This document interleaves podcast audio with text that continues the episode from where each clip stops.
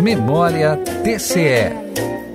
Em 2016, o TCE realizou a primeira edição do Índice de Efetividade da Gestão Municipal, IEGM, para a avaliação da eficiência e eficácia das ações.